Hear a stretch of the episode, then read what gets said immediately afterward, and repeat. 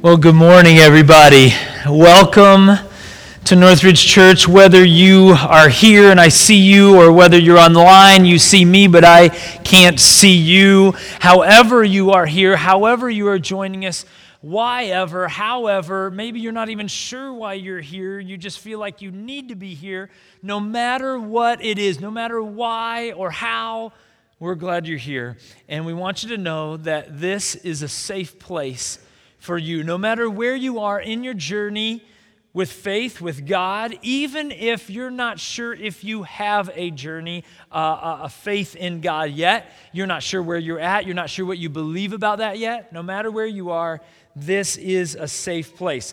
So I want to just tag off of what Tanya said earlier, because in the life of our church, this is the first time that we've ever done this. We're doing Love Week. Now, understand that this is not something that we're doing that we don't normally do, and we needed to felt like we needed to do this.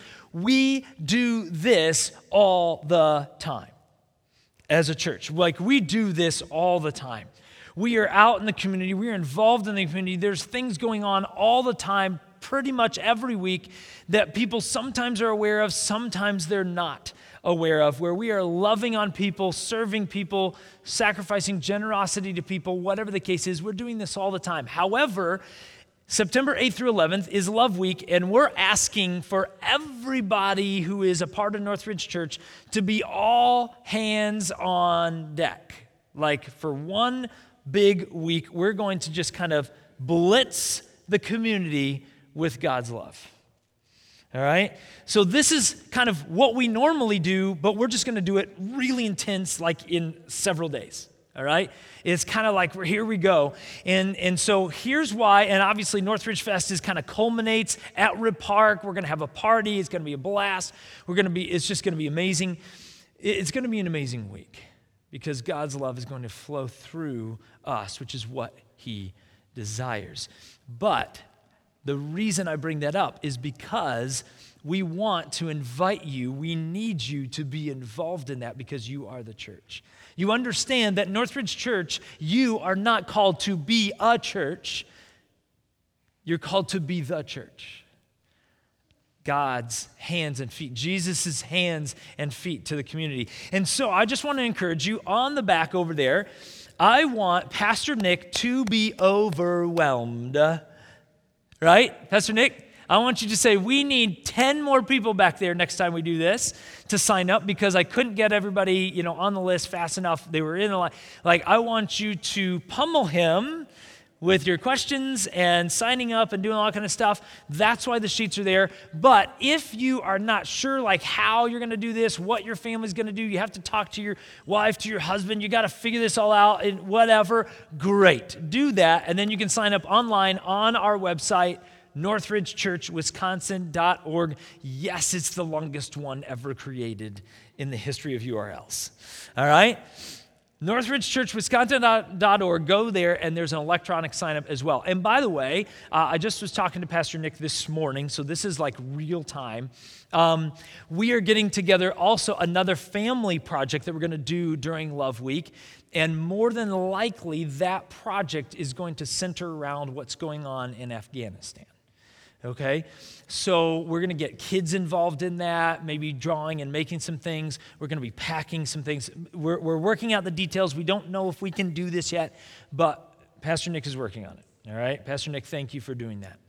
Uh, so just kind of stay posted, but here's the thing that I'm asking you to do sign up, get involved, jump in to Love Week and to Northridge Fest. We need all hands on deck like that whole week right? For Love Week and Northridge Fest, not one or the other, but both. So if you can do that, that would be awesome. We are going to love, love, love our community with God's love. Amen? All right. Well, we are in a series that we've been in all summer called Different for a Change. We've been talking about 12 phrases that my dad wrote down a few months before he passed away 12 phrases that, if you would lean into them, if you would learn them, if you would live by them, will change your life and will change the lives of the people around you. And today's phrase is really important. But I'll be honest, as soon as you hear it, you're going to want nothing to do with it. It's the most, one of the most important things that we can ever do in our life and in our relationships. It's one of the most important things we'll ever have to do in our life. But we have such a hard time doing it because it deals with deep, deep, deep emotions and pain. So, the phrase that we're going to lean into today, before I give this to you, have you noticed that it's a little heavy today? We'll get to that later. But it's okay because sometimes it needs to be heavy so we remember all the light stuff. Okay? So just know that today is not going to be easy to take. And that's okay. Today's phrase is harbor less, forgive more. Today deals with pain on a level that maybe you have never even dealt with yet. Today, we're talking about forgiveness.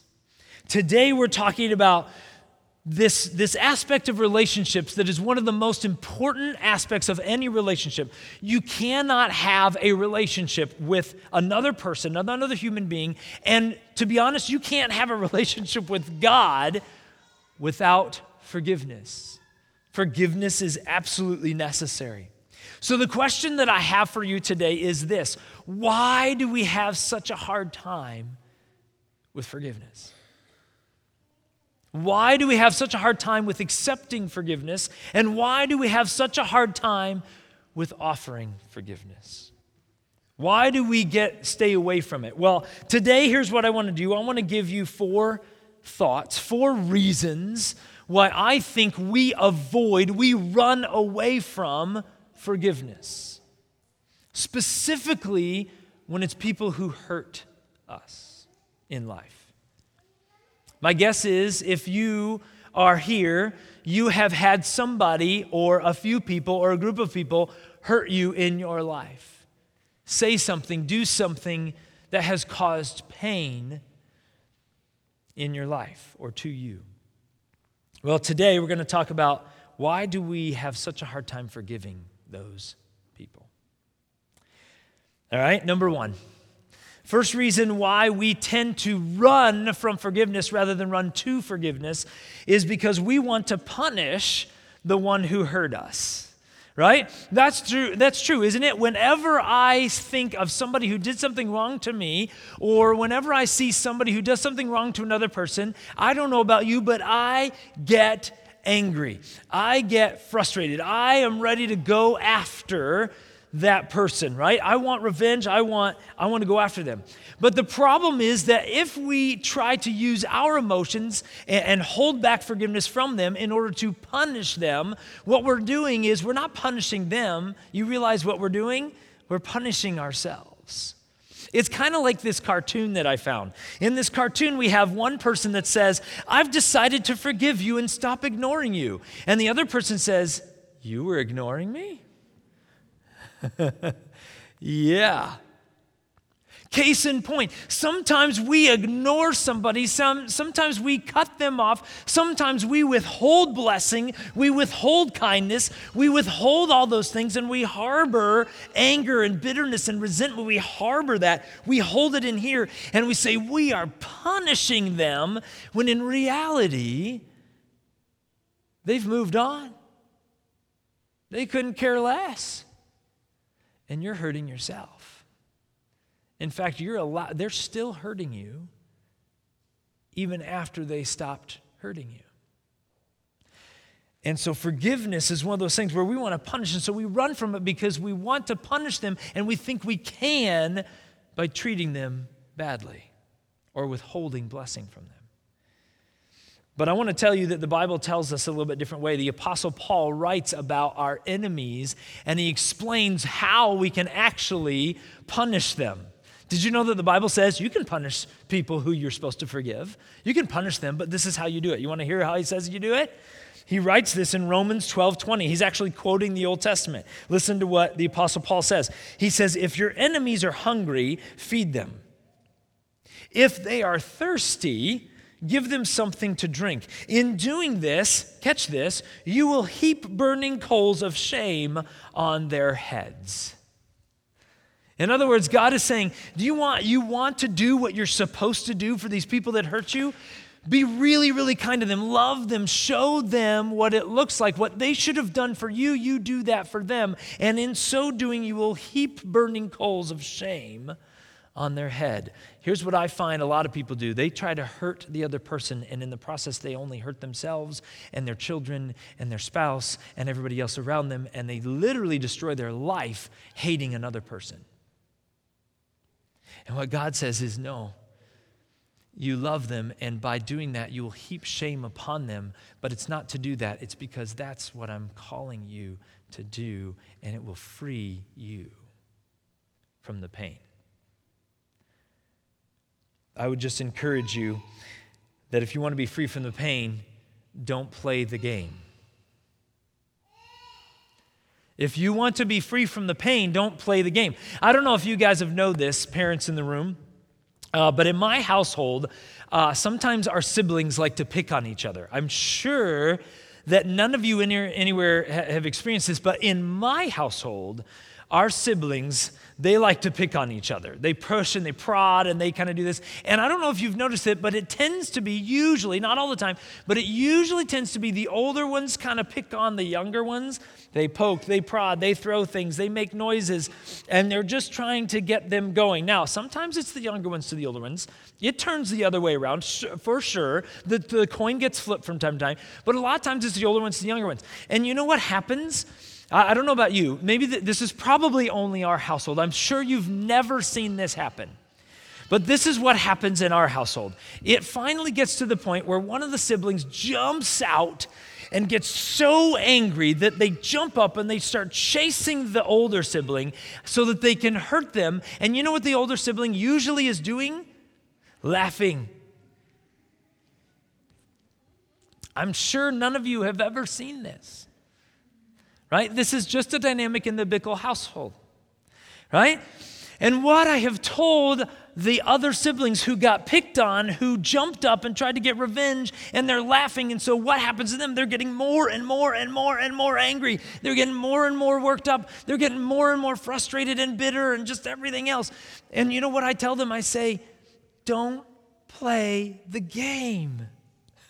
Stop doing, you know that he, you know that she just did that because you were doing that. They wanted to see you get messed up. And you played their game. Here's what I would suggest to all of us here today for the people that hurt you and brought hatred and bitterness and resentment in you, I would simply say, don't play their game. Don't play their game. You're only hurting yourself. All right, reason number two why we tend not to forgive. We don't want to forgive, we don't like to forgive. Reason number two is this we want to protect ourselves from being hurt again. Now, this is totally understandable, right? This is actually the side of pain where we sometimes get it mixed up, right? Because we kind of get it, we kind of get in our heads. Let's say, for example, you're cooking at the stove. You're in the kitchen, you're cooking, and some of you are like, I would never be caught cooking. That's okay. Just go with me here, right? Let's say that you're cooking. You're at the stove, you're in the kitchen, you're cooking, and you do something and you accidentally touch the stove top and you burn your hand, right? Now, what is going to happen? Well, that pain reminds you, I need to not do that again right? Pain is a good thing from that standpoint. It tells us when something is wrong, when something is off, when something is not right, when we didn't do something quite correctly, or when something is just amiss in our life. Pain lets us know that. Um, and so here's, here's my thought though. What we could do is pain could lead us to a healthy place, or pain could lead us to an unhealthy place.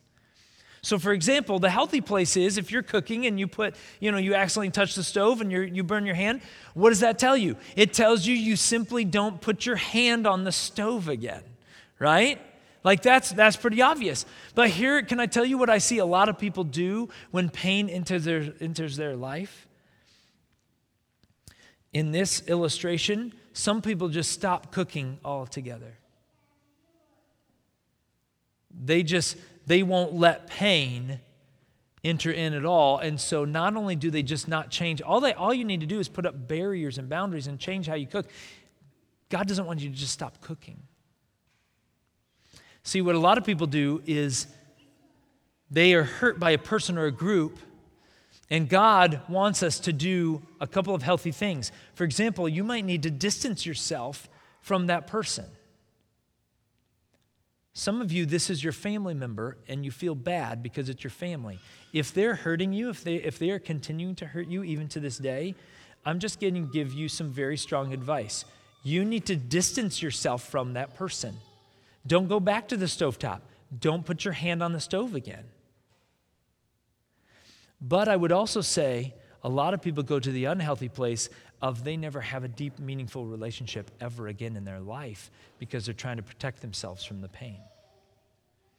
And God says, no, we just need to change how you interact with that one person or that one group. See, people who have been hurt by a person they sometimes never open up to any other people. Sometimes people who were hurt by a group over here, they will never open up to a group over here because this group hurt them. Some people I know who have been hurt by a church, they will never go to church again because they were hurt by this church, by some church in their past. You see, sometimes we protect ourselves, we try to protect ourselves with an unhealthy, we isolate from everything that is good. And this is, of course, something that is hard. And so the only way we can do this is through God's strength. In fact, Philippians 4:13, it's one of the most helpful, one of the most encouraging verses ever in the Bible, and it says this. It says, "For I can do everything through Christ who gives me strength." Isn't it amazing that we already sang a song that declared that this morning? And no, I don't tell them what songs to do on a Sunday. That is prayed over. The Holy Spirit does that work and places the right songs that need to be. I can do everything through Christ who gives me strength. I can even forgive that person who hurt me deeply long ago. And by the way, this whole bunkering and, and, and harboring and, and protecting our emotions. Can I just tell you, this is going to be a little, uh, we're not going to like to hear this, but men in the room, I'm talking to you for a moment. Do you realize that men in the room, you are highly, highly, highly susceptible to this problem of harboring, stuffing, hiding your emotion?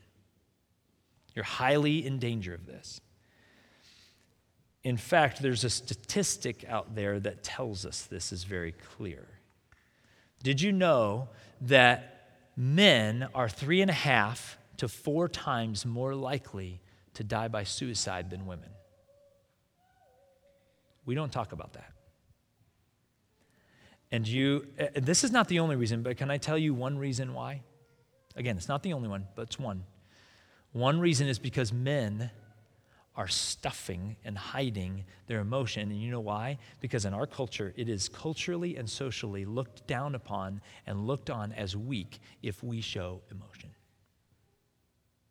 Now, please understand for a second. I am not suggesting men that we go around for the rest of, you know, our lives crying every day, all right? Please don't do that. I will be annoyed. No, no, no. I'm, I'm, jo- I'm not joking. I will be annoyed. That I will. I'm a typical guy. I do not want to sit around and be like, "Oh, bring it in, man," all the time. Are there times when men we need to do that and you need to let the tears flow and be uh, open and honest? Oh, yes. And some of you have never done it. Some of you have never done it, and you need to. But I'm not saying that we just need to be like, let's get in touch with our, you know, emotional side and just do. No, I'm not saying that at all. What I am saying is that we need, whether we're a man, whether we're a woman, and by the way, just so you know, that's generalities, right? I'm not saying all men are like that. I'm not saying all women are not like that. But here's what we need. Can I be really honest with you? We need more people men included, to be more present, more engaged, more real, more transparent, so that we know who's really there, what's really going on. Because there's a lot of men acting like they've got it all together, but they don't. Sometimes forgiveness is the most important thing that we can receive or offer. But it starts with us being real and open with our emotions. All right, number three. Why do we run from forgiveness? Another reason is because we want justice for the one who wronged us. I don't know about you, but when I see something wrong, I want justice. I'm sure you're like that too. I hope you are, because that's actually God given. We should want, we should love justice because God is both perfectly just and perfectly loving. But here's the thing it's just like the first point. This is really closely tied to the first point. We want to punish the other person, we want justice for the other person. But here's a quote from Nelson Mandela. I shared this once last year in the midst of the pandemic because we were feeling a lot of this. Nelson Mandela once said this He said, Resentment is like drinking poison and then hoping it will kill your enemies.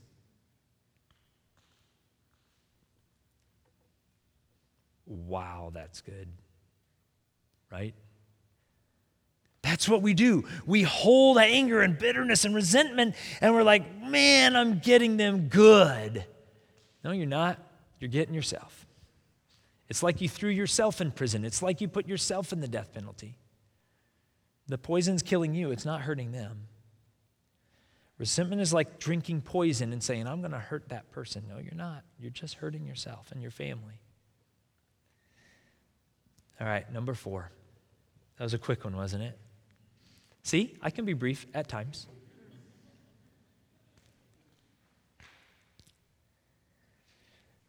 This is a big one. The fourth reason we don't like to offer forgiveness, and we don't tend to say this one out loud, is because forgiveness feels like we are excusing the behavior. It feels like we're giving the person a free pass. It feels like we're saying, What you did to me, that, that pain, that hurt that you inflicted on me, I'm forgiving you, so I'm saying it's okay that you did that. That it couldn't be further from the truth. That's not what forgiveness is. Forgiveness is not really for them, it's for you. It frees you from the pain, it frees you from the burden. In fact, let me give you a story that uh, explains this, illustrates this. So last year, I shared a story out of a, a, a books on paradoxes in the Bible. Paradoxes are things that, you know, if you look at it this way, it seems to contradict this. It seems like if you want this, then you would do this, but the Bible says, nope, do this. It's kind of like your enemies. If you want to heap burning coals on their head, treat them really, really well. Paradox doesn't seem right because they're my enemy. I would treat my friends well, I would treat those who I love well, but my enemies, I need to make sure that I, you know, I'm mean to them. They're my enemy paradoxes. So he writes a book called Paradoxes. This guy's name is Cameron Taylor. And in the Paradox of Forgiveness chapter or section of the book, Cameron Taylor writes and he explains that when he was a child, he was sexually abused by a relative, by a family member.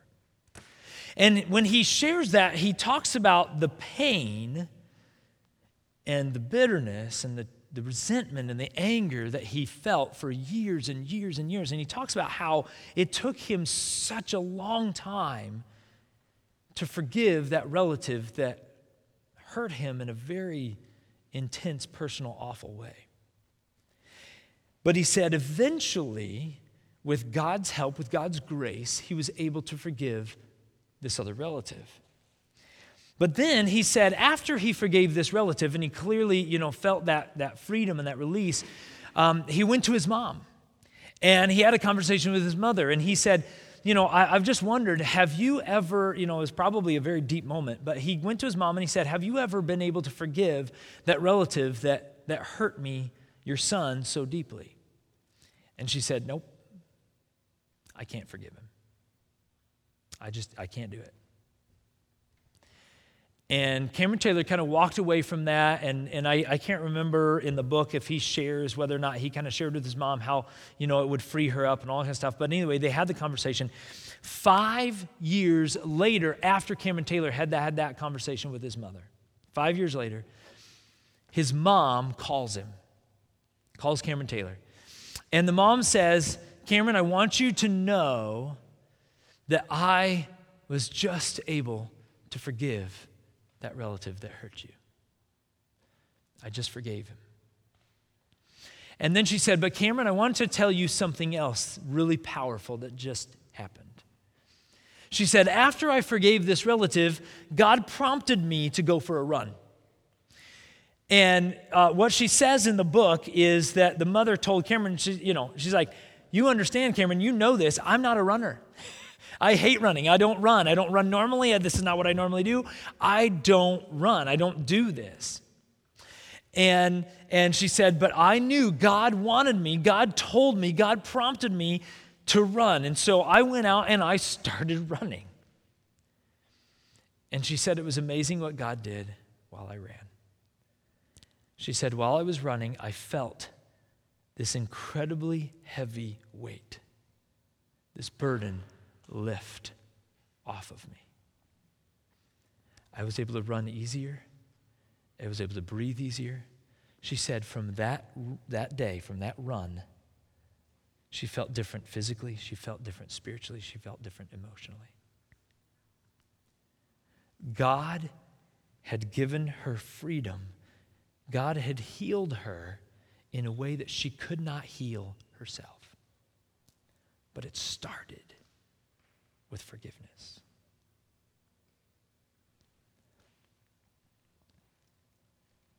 We need to face our feelings. We need to face our emotions. It's important that we are real with what has happened to us, what is happening to us, and what we want God to bring into our existence in the future. So I brought a stool here today. Some of you thought maybe I was going to do an interview, didn't you?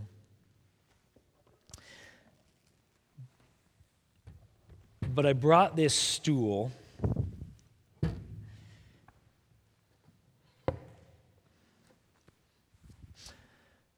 I think I'm going to need it.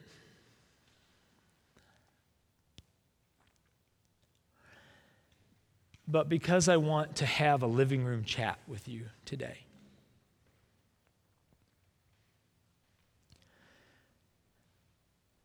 I hope you don't hear this as a pastor preaching to you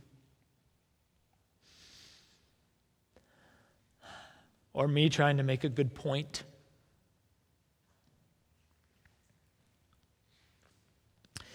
This is if I was sitting with you one on one in a living room this is what I would want you to know today.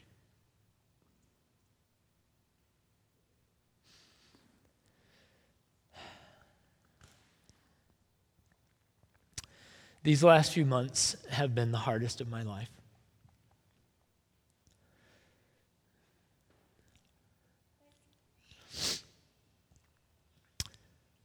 It's important to do what I just preached about to be real, so I need to be real. These last few months have been the worst year of my life. It's not even close. Most of you know that in May, my dad passed from pancreatic cancer and left a pretty huge gaping hole in my life, in the life of my family, in the life of our church. A lot of lives. And then, just most of you probably already know, some of you may not even fully realize or know this yet. But on Tuesday, one of my best friends, Jenny Volk, died suddenly and unexpectedly in her sleep.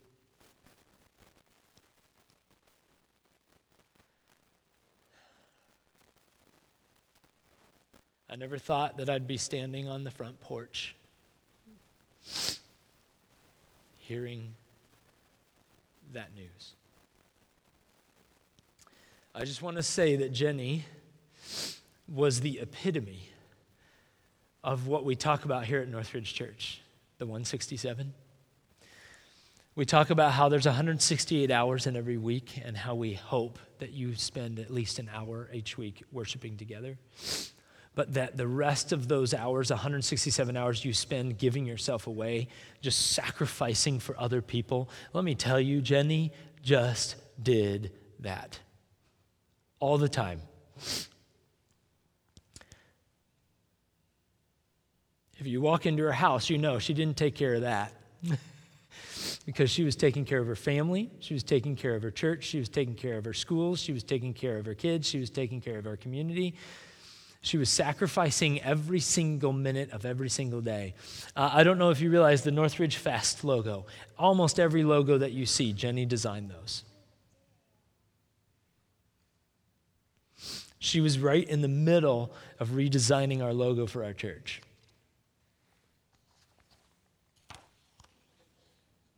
I have no idea what we're going to do about that. But that's nothing compared to the fact that she f- sacrificed her life all the time to lift others up.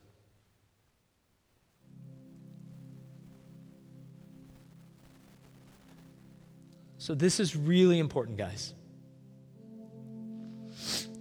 Because we tend to pansy around.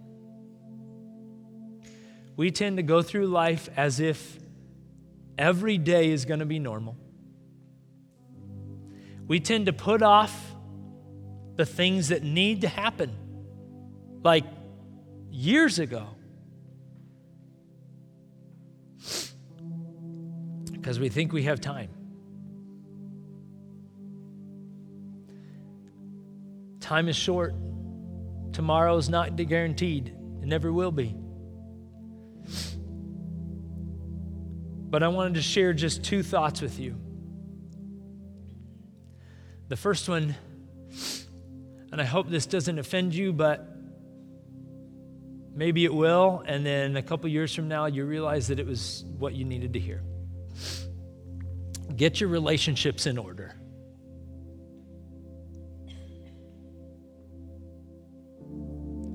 Why are you waiting?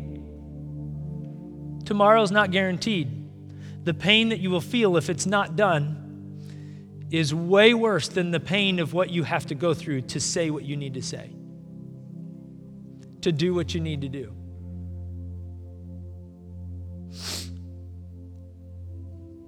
Jenny loved deeply and loved well. She took care of the people in her life, and she took care of the people she didn't even know.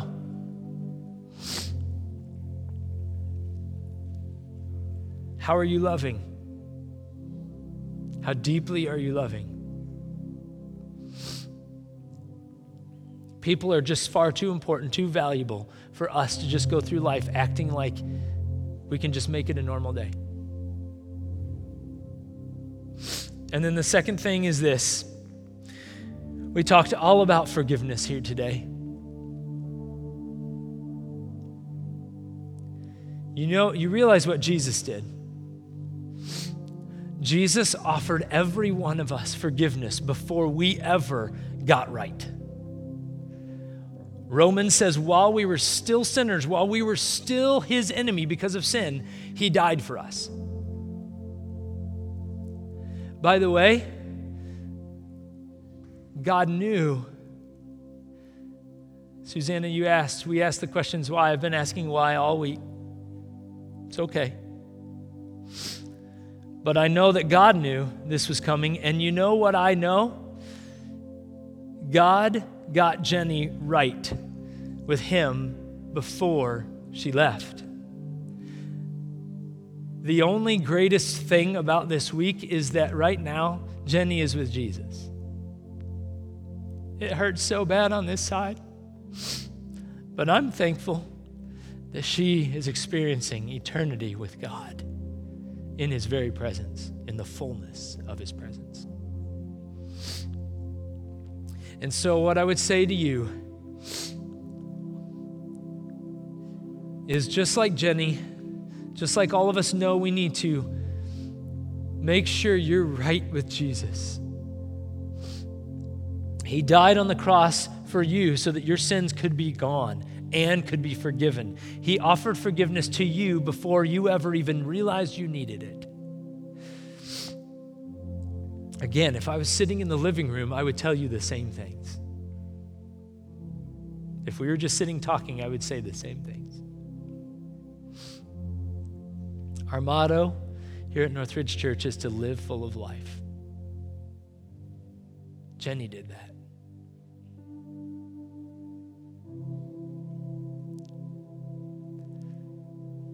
You doing that? What do you need to do? What do you need to say? What do you need to release? God loves you. It's okay to hurt. It's just not okay to stuff. Don't push it down. I had a way out today. I didn't have to preach today.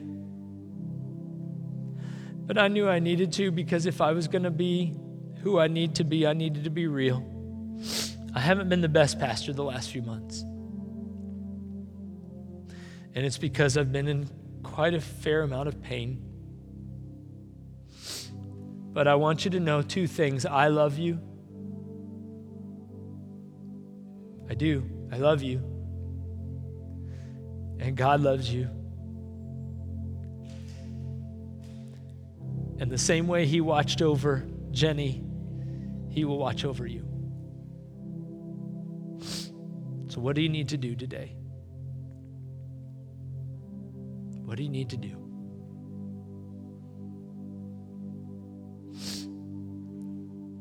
Would you pray with me?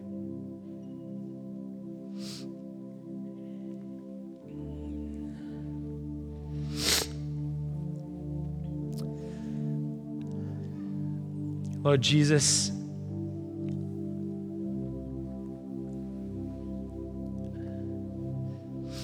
we need you.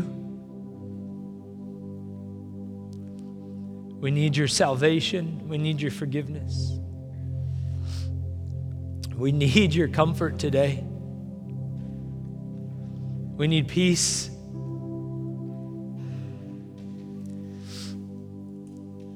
It is so hard when we have to say goodbye here on earth to somebody that means so much.